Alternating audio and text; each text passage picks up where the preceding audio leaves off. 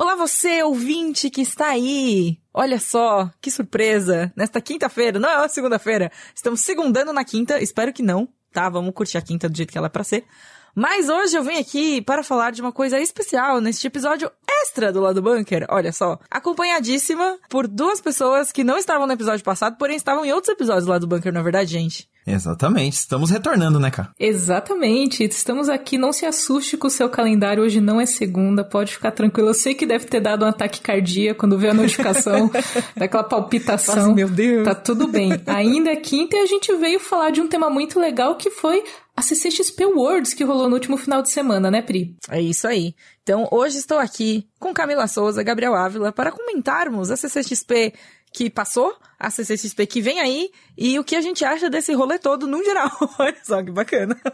Presente, passado e futuro do rolê. É isso aí. O passado, é isso aí. É as, todas as timelines do negócio. Você vê que no episódio passado, no episódio dessa semana lá do bunker, a gente não teve convidado. Porém, agora temos dois que não são exatamente convidados, estão aqui, tipo, para ficar o episódio inteiro conosco, olha Olá, só. Então é isso tá vendo? Sou de casa, já cheguei abrindo a geladeira, nem ligo já. Tô de casa. Ah, tá correto. É isso. Já bota o pé em cima do sofá, é isso mesmo. Toca a musiquinha dos Vingadores, eu e a, e a K atravessando os portais, entendeu? Exatamente. Na sua esquerda, é Pri, tal, gente. Tan, tan, Nossa, mas aí, mas aí você, você tá colocando um nível muito alto, Gabe. Você tá colocando expectativa então, muito alta. Avengers Assemble Vamos aqui. com calma, é vamos com calma. Mas vamos também para a vinheta. Queremos.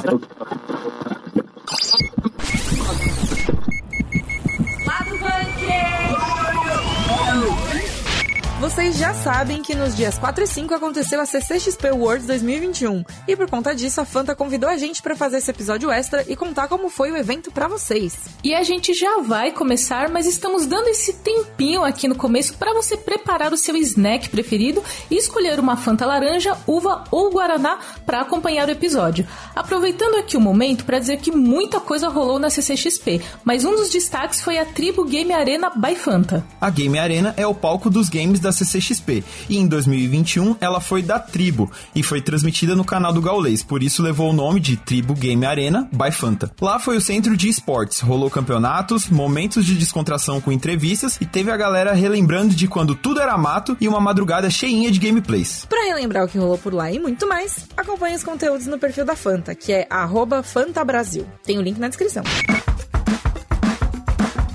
Chegou o momento, chegou a hora, chegou este grande é, dia que a gente vai falar da CCXP Worlds 2021. Olha só, gente, aí. A gente tava na cobertura, né, aqui no site, teve toda uma cobertura tal. Você pode conferir lá no site, a gente deixa os links na descrição, já para você acompanhar o que rolou nesses dias todos de CCXP. Mas nós vamos comentar alguns destaques aqui, nossos momentos favoritos, né? Do evento esse ano, que foi virtual de novo, né, gente? Sim, foi virtual de novo, assim, e é uma experiência bem diferente. E também foi menor esse ano, né, Pri? Geralmente a gente tem. No presencial eram quatro dias, aí ano passado foram três, e esse ano a gente teve só dois dias, sábado e domingo, então já começou no sábado com alguns painéis interessantes, né? E eu gostei desse formato mais enxuto, porque eu acho que menor parece problemático, mas eu acho que dá pra dizer enxuto, porque assim, era tudo ali direto ao ponto, sabe? Uma coisa já emendando na outra e não sei o que, e quando você viu, pum, acabou o dia, sabe? Eu achei interessante que os horários eram bem assim, tipo, acabava às 5h17. É. e aí você fica, tipo, caraca, tá mega cronometrado. É aquele horário, sabe? é aquele horário de quando você vai cozinhar alguma coisa assim, que você não botou, você não começou no horário fechadinho, né? Você começou no horário quebrado, aí você fica eternamente no horário Isso. quebrado. É. Nunca funciona. Muito bom. É bem por aí mesmo. Mas enfim, no sábado, a Cake estava presente na, mais na, ali na, no plantão, né? De CCXP, então ela que vai dar uma guiada aí na gente. É, o sábado foi. A gente nós tivemos vários painéis interessantes e começou, para mim, o, o, que começou a chamar a atenção mesmo foi o painel da Crunchyroll, que a gente teve Uhul. várias novidades aí para os otakus, os otakus felizes, os otakus tristes, os otakus que estavam esperando notícia. Teve notícia e teve o primeiro trailer dublado do filme de My Hero Academia, que o pessoal tá esperando bastante. E a gente sabe que o público brasileiro gosta bastante dos, dos materiais dublados, né? A dublagem de animes é muito clássica no Brasil, a gente adora. Então já começou assim eu já, eu já comecei feliz, porque eu adoro ver coisa na dublada emoção. também. É na emoção, exatamente. Eu, eu acho legal que os filmes de My Hero Academia são filmes que não fazem parte da, da do, can, do canon né? A gente fala canon, a gente fala canon. Cânone, Enfim. timeline. Isso. Eles não fazem parte da história principal, mas eles sempre trazem os personagens novos e tudo mais, assim, que acabam caindo no gosto popular, sabe? Uhum. E esse filme é o filme que teve um, um traje de stealth todo desenhado pelo autor, então teve todo um, um, um burburinho assim. E logo menos ele já vai chegar também, né? É, e vai chegar nos cinemas, né? Isso foi a parte legal também de, de anunciar que vai ter o lançamento nos cinemas já em janeiro. Então os fãs já podem começar a se programar, porque a gente sempre tem esse tempinho, né, Pri? Entre o momento que sai no Japão, chegar até aqui, a gente sempre tem um, um tempinho ali, mas dessa vez vai tá pertinho já. Saiu o trailer agora, mês que vem já dá pra assistir. O tempinho, assim, está sendo Era muito isso que eu ia falar. Era isso que eu ia falar. Porque esse do My Hero faz já tanto tempo que eu lembro que a gente tava anunciando, tipo, ah, vai sair no Japão, vai ser no Japão. Saiu no Japão, passou um tempo e nada aqui. Tanto que eu fiz uma nota de um lançamento que eles fizeram, acho que foi na Inglaterra, que ganhou um pôster de um artista da Marvel e tal. E aí eu fui procurar informação, tipo, ah, quando que isso saiu no Brasil? E aí, pra minha surpresa, não tinha saído ainda. Eu fiquei, mas, gente, que isso, sabe? Então, quando rolou esse anúncio, eu falei, ah, então é por isso que eu não achei nenhuma informação, porque realmente não tinha saído ainda, né? Teve o filme do Demon Slayer, né? Que demorou mais de ano pra chegar, né? o- Oficialmente ao Brasil, assim, tipo, nas plataformas de streaming e tal. Então, ver que tá chegando, tipo, gente, vai sair, vai sair no cinema, é! o Takayada fica feliz. Né? Por o Takayada, digo eu. A Pri no lugar de fala de otaku. Eu junto. eu no, né? meu, no meu lugar. e- Exatamente, eu no meu lugar de fala de otaku. E fica feliz de ver essas coisas no cinema, mesmo que demore um pouco mais pra chegar pra gente. Ver, ter essa experiência, né? Assim, tipo, toda na telona, tudo mais, assim, é bem legal, é bem diferente. E aí, teve também o outro momento que os otakus caíram da cadeira enquanto tava rolando a CCXP Worlds, que é a data da, do final de Attack on Titan, né? Que a gente sabia já que ia chegar aqui em meados de janeiro, mas agora a gente tem uma data, é no dia 10, na madrugada, se eu não me engano, do dia 9 pro dia 10, depois de meia-noite já, dentro do dia 10. E, é, enfim, Attack on Titan tem uma base grande de fãs e temos aí uma questão em como encerrou o mangá, em como vai encerrar o anime, vai seguir a história, não vai, tá todo mundo curioso, né? É, bastante. O, o mangá, ele chegou ao fim recentemente, né? Sim. Deixa eu ver aqui. Foi em Calma abril segundo. desse ano? Eu vou olhar direitinho aqui. Um pequeno Google rapidamente. Mangá. Aí vem aquele negocinho do. de quando a gente liga no atendimento da net, que fica um tecladinho assim. É, tá, tá, tá. Sou eu pesquisando. Ou um saxofonezinho, sabe? É verdade, a musiquinha. Ah, acabou de. Foi abrir mesmo. Nossa, mas o saxofone que você tá colocando foi o saxofone de Careless Whisper. Muito bom. É a única que veio, porque é muito, é muito cafona. Isso é o. Como que é o nome do cara que tinha as coletâneas? Kennedy? Kennedy. Kennedy. Grande Kennedy. Pô, bom demais. Kennedy, inclusive, tem aquele meme maravilhoso do Epic Sax Guy. É, é Kennedy ou é. É Kennedy? É o Kennedy. É isso, Kennedy está convidado pra vir aí num lado banga. Fazer a trilha ao Alô, vivo. Kennedy! Se você quiser, pode vir aqui cantar junto. Enfim, descobri aqui. Acabou no dia 9 de abril de 2021, o mangá. Então, a, a- a publicação encerrou. É, eles anunciaram que a temporada final. Eu achei legal, sabe o que eu achei legal? Eles anunciaram e começaram a, a publicar, né? A, a transmitir a primeira parte da última temporada do anime em 2020. Em dezembro de 2020. Não tinha acabado o mangá ainda, entendeu?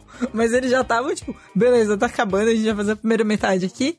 E aí, a essa segunda parte, né, vai sair agora, 2022, comecinho, janeiro, dia- do dia 9 pro dia 10. Tô Exatamente. empolgada. Tô, assim, umas duas temporadas de Attack on Titan atrasada, porém, vou tirar esse prazo pra chegar. Dá tempo ainda, Pra dá tempo, dá, dá tempo. tempo, Você cara, dá otaku. Convocamos você otaku que está atrasado em Attack on Titan. Faça aí o seu Exatamente. cronograma, porque dá tempo. Pô, tem um mês. É, essa Aí, ó. experiência de assistir simultâneo com todo mundo é legal, então dá tempo de colocar em dia, né? Vocês chegaram a assistir Attack on Titan já? Eu vi a primeira temporada. Eu assisti o começo, só que meu, meu queridíssimo Conge, ele tava acompanhando essa, essa temporada final. Ele acompanha, ele lê o mangá também, então, enfim. Ai, que legal. Então eu assisto meio por osmose, assim. Eu tô passando, ele tá assistindo, é tipo, ah, aconteceu uma coisa com o personagem tal, aconteceu outra coisa com outro personagem. Então, assim, eu sei pontos da história sem contexto, porque eu não assisti tudo. Mas, assim, eu vejo quando ele tá assistindo, a qualidade da, da animação é muito boa. Então, eu sei que é legal. É só porque, gente, tem tanta coisa pra ver que não dá tempo de ver tudo. Ai, nossa, Então, não.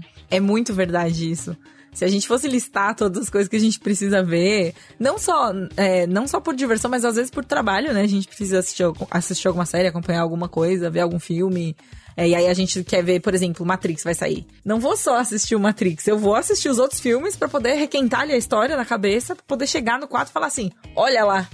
Entendeu? Sim. Poder julgar com propriedade. Total. Eu só vi o, o, a primeira temporada de Attack on Titan nessa, porque na época eu tava na faculdade, e aí quando o semestre apertou com trabalho, prova, etc., eu pausei e não voltei nunca mais. Mas. E nunca mais voltou. É, então. Não por, não por ser ruim, eu tava adorando, assim. Eu, é, eu achei louco que logo de começo a história, ela, ela não para, assim. Ela engata a terceira e vai embora e, sabe, e eu, pô, eu quero continuar. E você mas... que lute pra acompanhar. Exato, é. só que é o que a Pri falou. A vida acontece, vem um monte de coisa, mas ela tá ali guardadinha, um dia eu pretendo retomar. Quem sabe até a última temporada, né? E aí a gente teve um painel de Netflix que saiu o primeiro teaser do novo filme de Massacre da Serra Elétrica.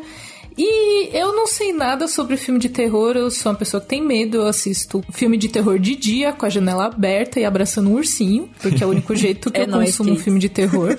Inclusive, é inclusive meu cônjuge ainda está me convencendo a assistir It, a coisa, eu falei, não vou assistir, eu não vou assistir. Tem... Não, It não, não. It, não. It eu, acho, eu acho ruim, acho complicado. Mas teve o primeiro teaser do novo filme de Massacre da Serra Elétrica, acho que o Gabes pode falar melhor, que o Gabes curte uns terror, né, Gabes? Eu, eu curto, eu já tô no espectro oposto da cá, assim, não, não um fã hardcore, mas assim, os clássicos a gente Assiste vê, as novidades. da manhã com velas acesas pela casa, é assim é, que não. filme de terror.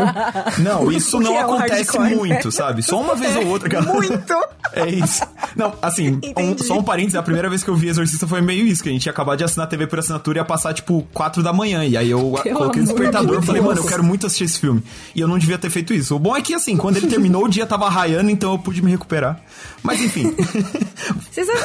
só um parênteses no seu parênteses. É. Eu assisti o Exorcista em sala de aula. Meu Deus! Mas, numa, numa aula de ensino, numa aula de, de, de ensino religioso que eu tive, que eu estudei no colégio de freira. E daí a gente tinha aula de ensino religioso que era mais assim, tipo, teologia num geral, sim, sabe? Sim. Uhum. O professor, ele apresentava várias coisas assim, ele apresentou o exorcista. Exorcista, aula, então, Mas era uma aula de como sim. exorcizar ou era uma aula de o que não fazer? O que que era essa aula? O que que você aprendeu? Era só, eu tô muito curiosa. É, qual o contexto disso, sabe? Porque... Sinceramente, faz tanto tempo que eu nem sei direito mais. Mas era mais nesse sentido de, tipo, conhecer as representações ah, sim, tipo... e entender os símbolos e blá blá blá. Então ele fazia. Ele apresentava o filme, depois ele explicava algumas coisas, explicava algumas coisas antes e tal. Foi, foi, foi assim, interessante. Deve ter sido incrível. Mas aí, voltando pro Massacre da Serra Elétrica, esse teaser eu achei ele bem interessante, assim, porque é o primeiro teaser, ele não mostra muita coisa. Mas antes dele ser divulgado, saiu uma entrevista com os diretores, produtores e tal. E aí eles falaram que a história vai ser basicamente assim: ela vai ser uma continuação direta do primeiro filme, o classicão, que todo mundo gosta tal. E aí ele, tipo o que eles estão fazendo com Halloween. Ele vai se passar muitos anos depois, como se fosse, não sei se exatamente nos dias atuais, mas muitos anos depois. E basicamente vai ser o. Vai chegar uns jovens lá no Texas, como no primeiro filme. O Larry Face vai querer matar eles, como no primeiro filme, e a desgraça vai acontecer. É meio isso, assim. Que nem no primeiro filme também. É, sabe? Então, de começo eu já achei honesto que, sabe, eles não vão. Não, porque tem toda uma mística pro Leatherface voltar. Não, ó. Mano, chegou um jovem, ele quer matar, fim, sabe assim?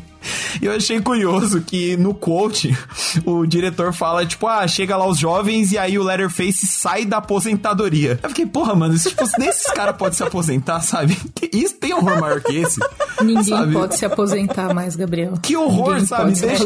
Essa é a verdadeira história de Deixa terror o cara, negócio, sabe? É. E aí, dois dias depois, eu acho, um, dois dias depois, saiu esse teaser que a gente vê isso, sabe? É basicamente o Letterface pegando a serra elétrica, ligando, pegando a máscara, né? Aquela máscara clássica e tal. Então, casou muito com sabe, parece que eles estão sendo bem honestos dessa produção. Tanto que ela não seria da Netflix, né? Ela era, era uma produção de baixo orçamento da Lionsgate, a Netflix que comprou o direito de distribuição com o filme já pronto e tal. Então, assim, no fim das contas, eu tô meio, meio no hype, assim, esse trailer, esse teaser ajudou, sabe? Ele, eu acho que ele passou uma vibe bem, bem legal pro projeto, que não parece um terror meio genericão, sabe? De tipo, vamos, vamos trazer a franquia de volta, sabe? Eu, eu achei muito bom, Gibbs, que você falou do, do Leatherface saindo da aposentadoria. Eu só imaginei ele sentado no sofá vendo algum programa de reality, assim, Eu olhando pela janela falando, poxa, lá vem esses adolescentes, vou ter que matar eles, mas que saco. Ele, tipo, pegando a Porra, serra de e, novo. tipo, de novo, mano, ninguém me deixa descansar. Eu só imaginei isso, assim, do tipo. Exato. O cara só queria ver os programas de true crime, entendeu? Sim, e de e repente você vê no teaser. Nossa, imagina ele. Você vê no teaser ele tirando a máscara, é muito, sabe? Ei, minhas roupas no varal, sabe? Porque ele pega a máscara e fica olhando pro céu, assim, cara, é Dá aquela bom. chacoalhadinha assim, né? Tira o pozinho, É. aquela chacoalhada. Eu achei uma vibe muito boa, gostei, gostei. Queria que seguisse essa vibe que estamos aqui fanficando. Né? Ia ser maravilhoso. Ia ser muito bom. Imagina, um assassino cansado. É isso. O assassino É isso. cansado. É isso que a gente precisa. É um ótimo subtítulo, Leatherface, o assassino cansado. Né? Eu consigo ver isso numa chamada de TV aberta facilmente. É verdade. Vai passar no TV aberta, é isso aí. E aí a gente teve já entrando na noite, né? Que a CCXP ela tem esses horários é, mais quebrados, até pro pessoal curtir mais também. E aí no comecinho da noite a gente teve painel de HBO Max. E tivemos um trechinho da série do Pacificador, que é o John Cena. Ele interpretou o personagem no filme do Esquadrão Suicida.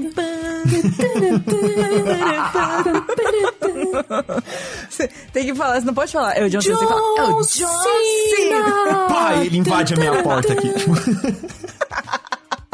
De Exatamente. cueca exatamente. e de bota. De cueca e de bota. Esse, esse teaser foi incrível, assim, porque, de verdade, eu tô com, com expectativa pra essa série, porque não é só, ah, vamos fazer um derivado do Esquadrão Suicida. Não, tipo, é um bagulho que o James Gunn escreveu, dirigiu, sabe? É um, é um projeto sério dele, é o primeiro projeto dele pra Teve um TV. cuidado Tem o ali, né? selo de Tipo, James É. Gunn de qualidade, né? Exatamente, não é só, ah, vamos fazer aí. Não, é tipo, ó, eu tô fazendo uma parada, sabe? E é o primeiro que o projeto. Gabes- Ah, falei, tá? Opa. Não, é que pelo que você tá falando, é, é esse pequeno trauma da cultura pop que a gente tem, desse, desse grande caça-níqueis, né? Será pequeno? De Não, porque a tipo, gente tem. qualquer coisa tem uns três derivados, umas duas sequências, aí vai ter prelúdio, aí vai ter, enfim, trocentas mil coisas. E a gente É o famoso nada acaba. Exatamente. Nada acaba. E, Exatamente. ge- e aí, quando a gente vê muito claramente quando os projetos são feitos a toque de caixa para fazer grana, aproveitar hype, quando é um projeto como esses que o James Gunn pega pra fazer, que ele tá fazendo porque ele curtiu o personagem mesmo, né? Total. E também por dinheiro, né? É, não, claro. A grana ajuda, né? Mas. Pelo menos ele. Não, Ajuda, obviamente. Mas eu acho que assim, é um rolê que ele pegou pra fazer, sabe? Ele falou, não, eu quero fazer Hum. e tal. E tá presente no projeto, né? Não deixou, tipo, ah, quero fazer, mas não vou dirigir e tal. Ele tá fazendo, né? É, tanto que assim, ele não fez um lance meio covarde, porque, por exemplo, pequeno spoiler de Esquadrão Suicida fora de contexto, mas assim, a segunda cena pós-créditos do filme joga pra série. Eu só vou falar isso. Como, o que acontece, não vou falar, mas enfim. E ele falou em entrevista que ele nem tinha planejado essa cena pós-créditos. Ele não ia fazer, tipo, era só a primeira cena pós-crédito do filme acabou. E aí os caras da HBO Max chegaram e falaram: "Ô, vocês não querem fazer mais alguma coisa com algum desses personagens e tal? Aí ele teve a ideia da série, e aí enquanto ele tava gravando a série, ele gravou a cena pós-crédito, sabe? Então é um lance muito de. Foi orgânico, não foi tipo, vai, James Gunn, faz 30 derivado aí, porque a gente quer lucrar com esse filme que você fez, sabe? Nossa, mas isso é bem legal mesmo, assim. E é, parece uma loucura de produção, imagina. Tipo, vamos aqui gravar uma cena pós-créditos do filme que vai sair antes, não sei o que, enquanto estão. Nossa, gente, que. É, não, é doideira, assim. E, e eu gostei muito desse, desse trailer, desse teaser, né, que eles mostraram na, na CCXP, porque tem toda a vibe do James Gunn, assim. É ação, é humor, é aquele humor bizarro dele, né, porque é, é tudo muito rápido e sangrento e, sabe, mas ao mesmo tempo tomando cuidado pra s- não ser só gratuito, sabe, ter um... Um, um cadinho ali de sentimento, né? Você vê um pouco do que o, o, o pacificador com o pai, você vê que vai ter um pouco de drama ali, mas ao mesmo tempo a ação, o humor, sabe? Toda, toda vez que aquela águia aparece, velho, eu racho o bico porque não faz o menor sentido, sabe? Não faz. Isso que é tão bom. É muito claramente a melhor coisa da série, assim, a águia. Eu achei muito interessante isso que você falou, Gabes, porque acho que é o primeiro teaser, a primeira vez que a gente vê um rolê de pacificador com sentimentos. Acho que eu escrevi isso em algum rascunho que eu tava fazendo no sábado, que era que é esse essa coisa dele parar pra pensar, porque o rolê do pacificador é isso, né? Ele é um cara que luta pela paz, assim, Né? Muito, entre muitas muitas aspas. aspas. E ele faz qualquer coisa em torno disso. Aí o trailer já deu, já deu umas indicações ali que ele vai ter um momento de. Putz, será que é isso mesmo? Será que é desse Vai jeito? botar a mão na consciência. Uma mão ali, na né? consciência e outra na cuequinha. É isso que vai acontecer, entendeu? Porque se teve, teve muita coisa que não foi gratuita nesse teaser, mas se teve uma coisa que foi gratuita e eu apoio muito, foi Homem Sem Camisa. Então tem que ter mais John Cena sem camisa. Se aparecer sem calça, só de cueca, tá bom também, a gente aprecia. Acho muito bom. A gente aceita. Aceito. Eu, eu sou uma grande entusiasta de Homem Sem Camisa, assim, pros ouvintes do, do lado bunker tá que não, não sabem desse meu traço de personalidade, mandem fotos de Homem Sem Camisa nas redes, eu aceito. Gabe já tá acostumado, já, já. Gabe já Vou te sabe. mandar uns K-pop depois. Oca, Sim. Oca. A gente vai conversar sobre isso ainda. dançantes, acho bom. União sinistra, K-pop sem camisa, sabe?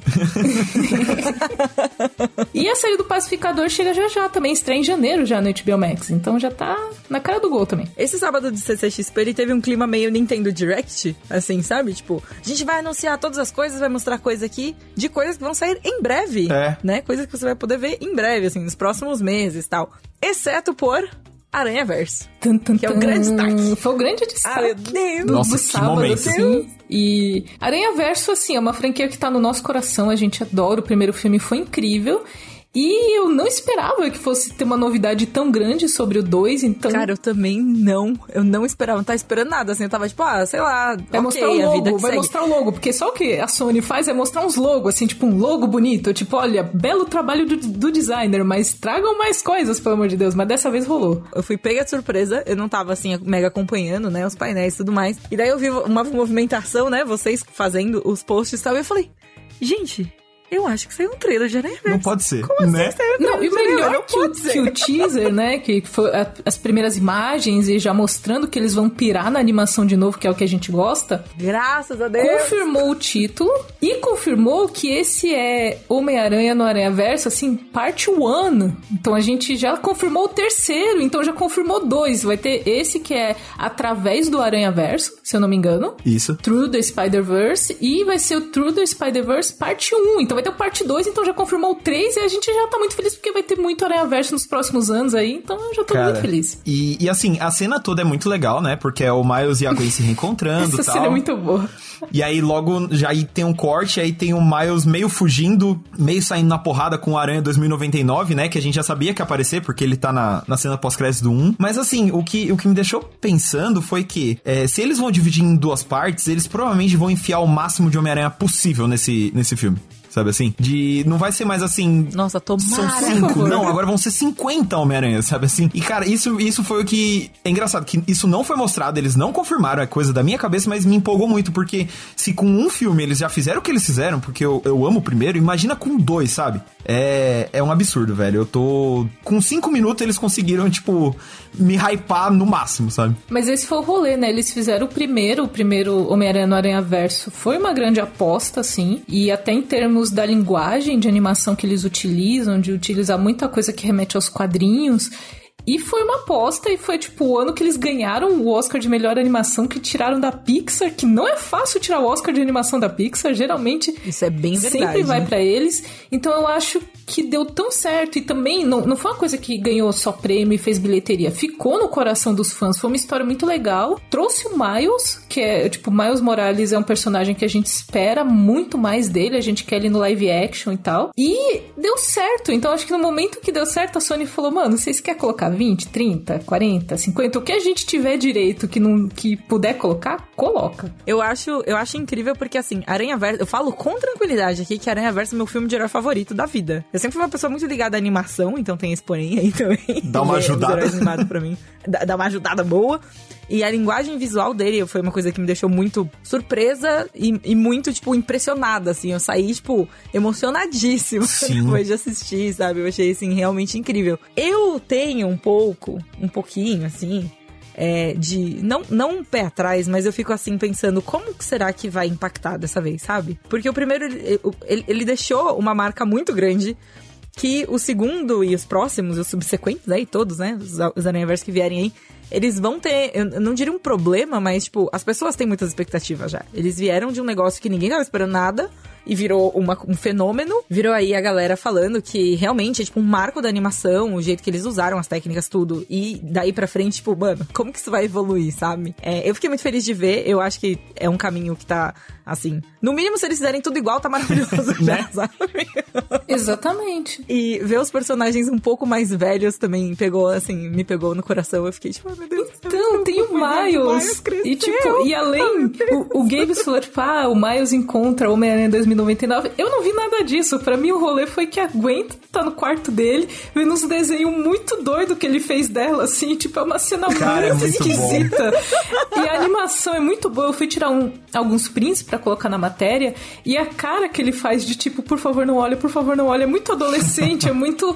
É, é para é. mim, isso é o Miles, assim. O Miles, ele é um personagem carismático, a gente se, se identifica com ele, a gente gosta dele, quer saber mais sobre ele, então é, eu espero que eles acertem tudo e especialmente acertem a história do Miles, porque ele merece ter uma história muito boa no cinema. Sim, total. O primeiro eu acho que ele funciona muito por isso, né? Não só pelo Aranha Verso, mas porque é a história do Miles. Todo, ó, comecei a falar já me arrepiei, é foda. Porque todo o subtexto de, tipo, eu entendo, eu de você poder assumir a máscara, sabe? Ele com a fantasia de Homem-Aranha, eu vi naquele discurso, porra, eu chorei largado no cinema, sabe? O, discurso da, da Mary Jane depois da participação do Stan Lee, tipo, ah, qualquer um pode vestir esse uniforme, sabe? É um um negócio Sim, muito forte, porque você tá vendo o crescimento desse cara. Então, eu acho que pros próximos eles não podem abandonar, sabe? Tem que ser o Aranha Verso, sim, mas tem que ser o Aranha Verso pela ótica do Miles, sabe? Tem que ser ele o, o conduíte, assim. E só pra aumentar o hype ainda, eles estão fazendo os dois filmes ao mesmo tempo, o que já mostra que eles sabem para onde eles estão indo, sabe? Não é um lance tipo, ah, dependendo da repercussão do primeiro, o segundo pode mudar o curso. Não, eles têm uma história para contar, sabe? E a Ká tava falando, né, que no Oscar, nas premiações, eles superaram a toda a poderosa Pixar. E para dirigir esse novo, a gente tem um diretor da Pixar, que é um cara que era que dirigiu Soul. Ele dirigiu e coescreveu o roteiro de Soul, que é um dos filmes mais legais da Pixar dos últimos tempos para mim. E junto com ele, a gente tem diretor de Liga da Justiça Sem Limites e de Meninas Superpoderosas. Então, assim, é um timaço de gente que sabe fazer animação, que sabe fazer animação de herói. Então, velho, a expectativa foi, sabe, foi embora. Estratosférica. É. Empolgados para o Aranha Verso, três membros aqui nesse pilar é Passando agora para o segundo dia de evento, né? Tivemos aí domingo, que foi um dia que foi depois do sábado. Adorei. Mas aqui foi um dia que não aconteceu assim, tipo, tinha ali uns painéis, tinha ali umas coisas. O, o, o Gabriel ficou feliz, né? Domingo. Né, domingo, domingo foi o meu dia, sim, porque como eu sempre brinco, eu sempre puxo a brasa mais pros quadrinhos e domingo foi especial de quadrinhos na CXP, né? Porque a gente teve painéis das editoras, das que não apareceram no sábado, elas apareceram agora no domingo e foi uma enxurrada de lançamento legal, assim. É, a gente teve a JBC anunciando que vai lançar mangá de Jiraiya, né? É um mangá inédito baseado na série igual eles fizeram do Jaspion. E eles também anunciaram a publicação de Dragon Quest no Brasil, cara, que é um mangá que, pô, tem uma base de fãs enorme, né? Porque é mangá, game, anime, tudo. Tá voltando forte porque ganhou um anime novo recente, então, pô, é legal ter. Na, na minha época, lá vem a, Priscila Manda. idosa, né, chegando. Mas na minha época, Dragon Quest era Fly. Fly, o pequeno guerreiro, né? Fly, fly. Era paz que o inimigo destrói. Adoro. Mano. Aí, ó, tá ó, vendo? E vocês não sabem o é que vocês fizeram agora. Porque, assim, o painel, quando eles foram anunciar, eles anunciaram cantando a música. Tipo. Ai, que legal. Sem saber se vocês mandaram um remake do painel, porque foi assim. E eles explicaram, né, que por é, por ser uma marca global, agora no mundo é Dai, né? Não é mais Fly, como ficou conhecido antes. Mas eles anunciaram com a música, a versão nova tal. Foi, foi muito legal, assim. Aí veio o Panini, que anunciou bastante coisa de DC. Eles anunciaram de outras editoras também. Tipo, eles vão lançar o quadrinho do Ken Reeves, o quadrinho que o Ken Reeves escreveu, que o personagem é basicamente ah, ele. que é um cara barbudo e cabeludo que mata todo mundo, basicamente. Tipo, ele tem uma história a mais, mas assim, o negócio chama Berserker e é basicamente sobre um assassino imortal. Então você já imagina, sabe? É ação pura. É tipo John Wick, não é tipo Keanu Reeves. O Keanu Reeves a gente espera que não saia por aí matando Eu pessoas. tenho minhas dúvidas, viu? Mentira, não. Ele, ele é um ser humano muito amável. mas o que, o que me deixou muito feliz do, do anúncio, dos anúncios da Panini foi que eles vão lançar Hitman, que é um quadrinho que muita gente não conhece, mas ele é do Garth Ennis, que é o criador de The Boys. E assim, eu amo esse quadrinho porque ele é o The Boys feito direito, sabe assim? Porque é uma sátira ao universo dos super-heróis, só que dentro do universo DC. Então você tem esse cara que é o, o Hitman mesmo, que ele é um assassino que tem superpoderes. Então metade do gibi é um lance meio máfia e a outra metade é ele aloprando o universo dos super-heróis. Só que eu digo que é o The Boys direito porque em The Boys tem uns momentos que ele para a história só pra aloprar super-herói. E aí fica um saco. O gibi, né? Não a série. A série é show, mas o gibi ele se perde. Enquanto que Hitman não. Hitman, assim, é história, história, história. É um negócio muito bem feito que lá fora não faz muito sucesso. Eles não. A DC quase não republica. Então eles trazerem pro Brasil foi um momento que, sabe, eu dei um yes, caralho, sabe?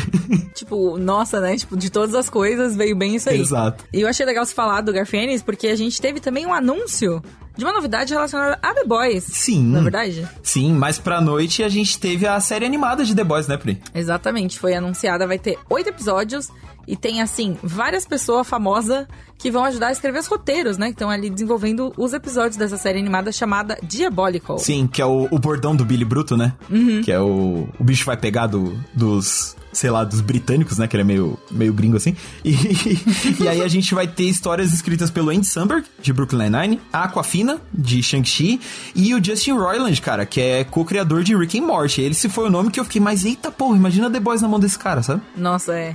Vai ser piração, loucura total ali. Pura, pura. E aí, pra encerrar, né, a parte de quadrinhos que mexeram com o meu coração, a MSP teve particularmente o meu painel favorito dessa edição, onde eles anunciaram as graphics MSPs, né, que são... Já é tradicional quase, né, eles... Todo ano eles anunciam na CCXP, e esse ano vai vir caprichado. Por quê? Além das duas que já estavam anunciadas, né, do Franjinha e da Magali, que eram pra 2021, mas acabaram atrasadas pra 2022, eles anunciaram mais quatro. E aí vão ser o último do. O último não. O sexto do astronauta do Danilo Beirute. É que eu ia falar o último porque o Sidão prometeu que vai encerrar a saga, né? Que encerra a saga, é isso aí. Aí a gente vai ter o anjinho do Max Andrade, que me deixou muito feliz, que eu adoro o Max, é um amigo próximo, mas um quadrinista de mão cheia, fiquei real feliz. Ai, que legal. Aí vai ter o Mingau, da Ana Cardoso, e eu não esperava o Mingau oh. ganhar uma, uma... Ah, se o Bidu tem, então, isso que eu também. Falar. Quero representatividade felina aqui, ó. Cadê os gatinhos, Exatamente. Mais uma, uma gráfica MSP ainda mais inesperada é a da Denise, né, que é conhecida por ser uma coadjuvante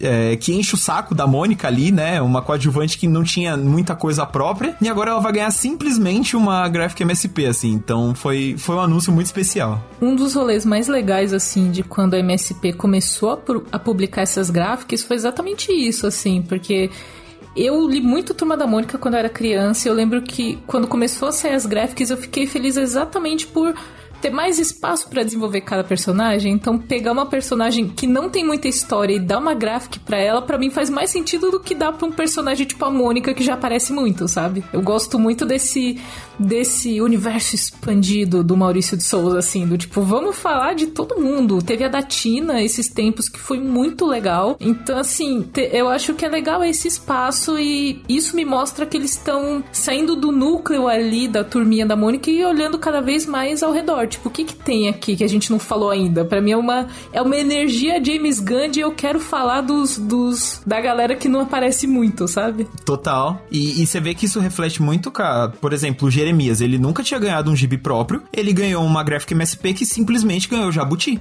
que é o nosso prêmio Exatamente. literário mais importante do país, sabe assim? Então, é, tem muito que você falou mesmo, eles olham para uns cantos que não são tão explorados e fazem coisas fantásticas. O trabalho todo de Graphic MSP é muito, é muito legal, assim mesmo. Sim. E aí, também, para encerrar o domingo, aí tivemos um painel para falar e mostrar um pouco de Matrix Resurrections, ou Matrix. 4. Depende, né? De, assim, eu falo Matrix 4, mais fácil, porque Resurrections é uma palavra muito... Revolutions, Reloaded, Resurrections, é, é um... É isso, né? Vem tipo, de é um, Matrix? É a tradição da franquia, né? É. é. Mas eu achei legal que, que mantiveram, assim, no fim das é, contas. É aquele rolê de qual é o nome difícil com a letra R que podemos usar como subtítulo do filme. é, que nem, é que nem o Casa no, no Homem-Aranha, né? É, alguma coisa na casa, Holland. destruindo a é casa, a sem casa.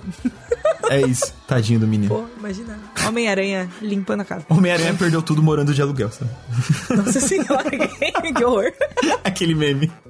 Maravilhoso. Enfim, tivemos Matrix. É, não tivemos o trailer, né, na, na CCXP, especificamente, mas ele saiu logo depois, no dia seguinte, já mostrando várias coisas, revelando várias revelações ali. Sim. E nem eram Revelations. É... Desculpa. Adorei. Mas eu acho que a gente pode comentar, assim, superficialmente sobre o trailer especificamente, já porque ele já saiu e a gente já saiu, então a gente pode falar sobre ele, né? Eu acho, sim, sim. Eu fiquei muito empolgada com esse trailer que não saiu na CSP, mas que tá ali margin... É, tangencial. Eu achei que ele explicou umas coisas que eu não sabia que ele ia explicar, que é a identidade de umas pessoas ali, né? fiquei surpresa, inclusive, com algumas. Né? Não sei Sim. se eu não tava prestando muita atenção antes e tal, mas eu achei é muito legal ver Matrix voltando assim e parece que eles sabem. Não que eu tivesse dúvidas do que a, do que a Lana tá fazendo, né? E tudo mais assim tal, mas realmente mostrou que. Ou vai ser um take interessante, sabe? Um take diferente do que eu tava esperando. Não vai ser tipo, vamos aqui fazer mais um milhão com um filme que todo mundo já gosta, sabe? É, então, a gente tem esse rolê com, com Matrix porque é uma franquia muito querida.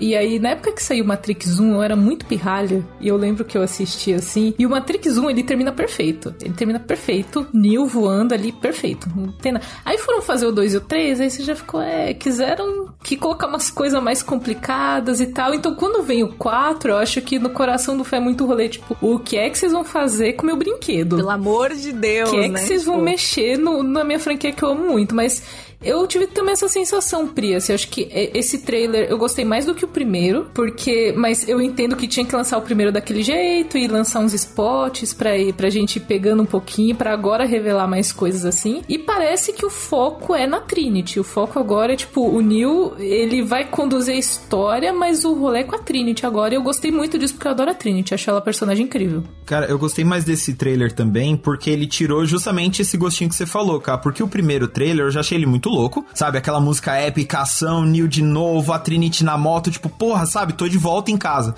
Só que ao mesmo tempo ficou muito aquela vibe de. Hum. Parece um soft remake, sabe? Um lance meio, olha pessoal, tudo isso aqui que vocês já viram, só que agora com o Ken Reeves e a Carrie Ann Moss mais velhos, hein? E aí você fica, ih, precisava. Só que vem esse segundo trailer e aí não, ele fala, ó, tem muita coisa familiar, né? Eles brincam muito com déjà vu, só que ó, agora a parada é outra, agora tem um outro negócio. O Neil tá tá despertando de novo, igual a gente já tinha indicado que ia, por outros motivos, e muito deles ligado a- ligados a Trinity, né? Então, porra, eu, adorei esse, esse trailer, assim. E ele terminar com o Neil dando uma sova no Jonathan Groff falando, eu ainda sei Kung Fu, foi tipo, tá, toma meu ingresso, muito sabe? legal. Toma meu dinheiro. É muito legal aquela carinha. Aquela carinha do Keanu Reeves, meio John Wickzinho, assim, que a gente já tá acostumado. É tipo, ah, que, que, que legal ver essa fala de novo nele. Ele falando isso de Sim. novo.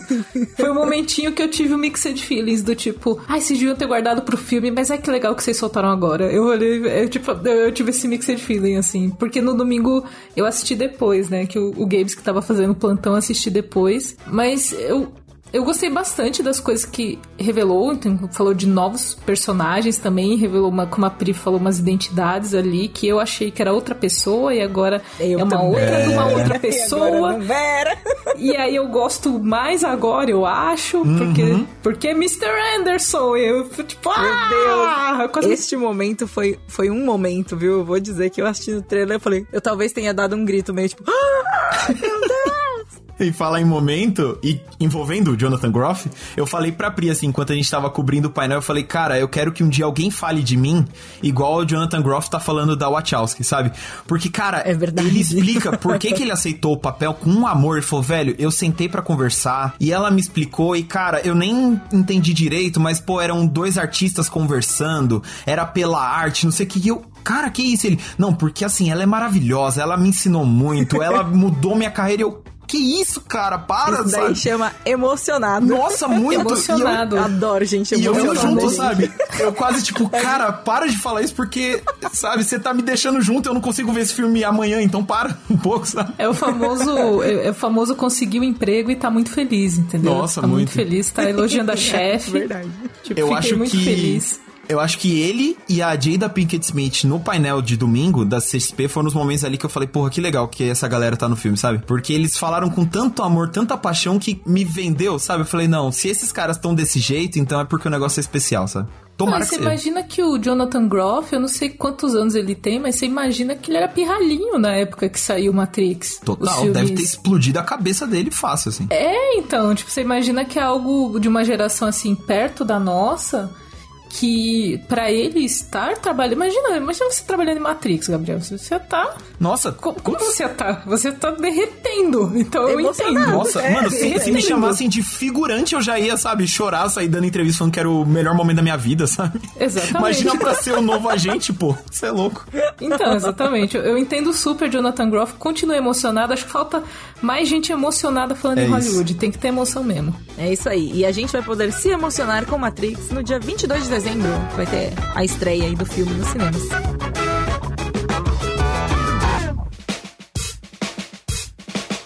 Já nos encaminhando aqui para o final deste episódio extra que ficou é, tamanho de um episódio normal, na verdade, gente. Incrível. Muito entretenimento para você ouvinte, tudo para vocês. Muito entretenimento, é isso. Mas é, a experiência de cobrir a CXP, assim, virtual é bem diferente, né, da presencial, assim. Eu sinto falta de, da imersão, assim. Apesar de não gostar de muita muvuca, eu acho que nos últimos anos a gente aperfeiçoou isso de, tipo, ajustar o calendário para você não ter que ficar de uma ponta, indo de uma ponta a outra do pavilhão para fazer as entrevistas, para fazer os, as coisas que a gente tem que fazer. Mas é, eu sinto falta, digo. Nossa, é, é, um, é um, um, sentimento, é um mixed feelings, Pri, tipo, é agridoce, assim, porque quando a gente acessa a CCXP online, a gente acessa de casa, assim, eu vejo que tem muita coisa legal no sentido de, tipo, tem mais acesso, então, ah, eu não posso viajar, não consigo ir, moro em outro estado, moro na região nordeste, Nordeste, na região Norte. Então tem mais acesso, acho legal. Dá para ver bastante a produção de conteúdo do Ellie, que agora é o Valley, né? É, do pessoal que fica fazendo as mesas, vendendo commission, então é bem legal. Só que no presencial a gente tem um carinho da galera, inclusive eu lembro de um. A minha história de CCXP presencial que eu contar é que, tipo, eu lembro de uma vez que tava o Jovem Nerd o Azagal fazendo uma apresentação, isso na segunda CCXP que eu cobri alguma coisa assim, e eu não conseguia passar. Eu precisava fazer uma matéria do outro lado e, tipo, encheu de gente, eu não conseguia passar, eu tive que contornar, porque não dava para passar. E acho que esse é um, um momento pra gente que produz conteúdo e passa o dia todo é, fazendo notícia, trailer, filme, a gente faz no computador, trabalhando de casa agora. CCXP presencial é o calorzinho que a gente sente dos fãs, assim, da galera que vem e fala, putz, acompanha o seu trabalho e dá um significado diferente quando a gente vê putz, essa pessoa que mora não sei aonde, eu tô fazendo conteúdo e tá chegando nela. Olha que legal tá isso que eu tô nela, fazendo, né? sabe? Acho que dá um sentimento mais grandioso pro que a gente faz, que às vezes no dia a dia pode parecer tipo, ah, tô fazendo aqui, tipo, não, não sei o quanto isso é importante para as pessoas. Acho que é isso. A CCXP presencial mostra o quanto esse universo que a gente ama de cultura pop, de nerdice, o quanto isso faz parte da vida das pessoas mesmo, sabe? Eu sinto muito isso no sentido dos quadrinhos, assim, porque, pô, o Ellie, desde sempre, desde da, do, da, do período onde eu ia como visitante, depois cobrindo, eram os lugares onde eu mais queria estar, sabe? O, a, eu passaria todos os dias da CXP só ali, porque tem muita gente para você encontrar, conversar, pegar autógrafo, fazer entrevista e tal. E nesse sentido, eu sinto muita falta no, no online, assim. Por mais que eles tenham montado uma estrutura muito legal, que nem a Ká tava falando, pra expor, pro, pra galera ser vista, ouvida, sabe? Tinha lives com o pessoal, com os quadrinistas para você comparecer e tal. Eu achei isso sensacional. Mas ao mesmo tempo, eu sinto muita falta de estar tá ali, sabe? De pegar uma fila e conver, conversar com as pessoas e pegar um autógrafo e rever um amigo meu que tá expondo no Alley, sabe assim? E que o virtual, por mais que, né, se tente e tenha um esforço muito legal nesse sentido, não substitui. É agridoce que nem vocês estavam falando, assim. Lógico que tem toda essa parte legal de ver essa galera, dos anúncios, de tudo, mas do Alien especificamente eu sinto falta dessa coisa física, sabe? De chegar lá com a bolsa vazia e sair com dor nas costas, porque eu tô com quadrinho de todo mundo, sabe assim? Sim, nossa, isso, isso, acontece muito comigo é com adesivo, infelizmente é, é assim, eu chego narcisado e falo assim, gostaria muito de comprar uma coisinha de cada pessoa que tá aqui, porque eu acho o trabalho de todo mundo ali muito incrível, mas aí, aí eu saio comprando adesivo, eu chego em casa, tipo, o que, que eu vou fazer com isso? Eu sou a doida dos pins, eu sou a colecionadora de pins, eu tenho um quadrinho de cortiça aqui no, na minha parede que eu só colando pin, tipo, quem tem um quero pin, pin, quero pin, quero pin do seu desenho, quero pin da sua criação, sabe? E, e é muito legal isso. Mas, né, vamos ver para 2022 se der tudo certo, se tiver tudo bem em relação à pandemia, é pra gente voltar pro presencial, né? Se der tudo certo. É isso aí, daqui um aninho, aguardem, né? Tipo, cenas dos próximos capítulos. Vai rolar, não vai rolar? A gente só vai saber quando chegar mais perto. Porém, grandes expectativas aí de realmente poder voltar a ver essas coisas presencialmente, sentir ali o calor da galera, que nem sempre é bom, porque é calor, né, gente? Dezembro no Brasil, gente, vocês sabem Dezembro como no é, Brasil né? é muito calor, né, gente? O ar-condicionado torando lá e a gente suando mesmo assim, mas enfim. Mas é, grandes expectativas. Espero que, que a gente chegue lá bem para poder rolar essa, esse evento aí. Então é isso, galera. A gente fica por aqui com esse episódio do Lado Bunker e teve, além do que a gente comentou aqui, que são os destaques, teve muito mais coisa que rolou nessa CCXP Worlds de 2021. Então acessem lá Jovem Nerd, Nerd Bunker, que tem a cobertura completa para vocês verem tudo que saiu, inclusive do que a gente comentou, trailer, foto, tá tudo lá para você assistir. Então é isso, gente. Tchau. Falou. Falou.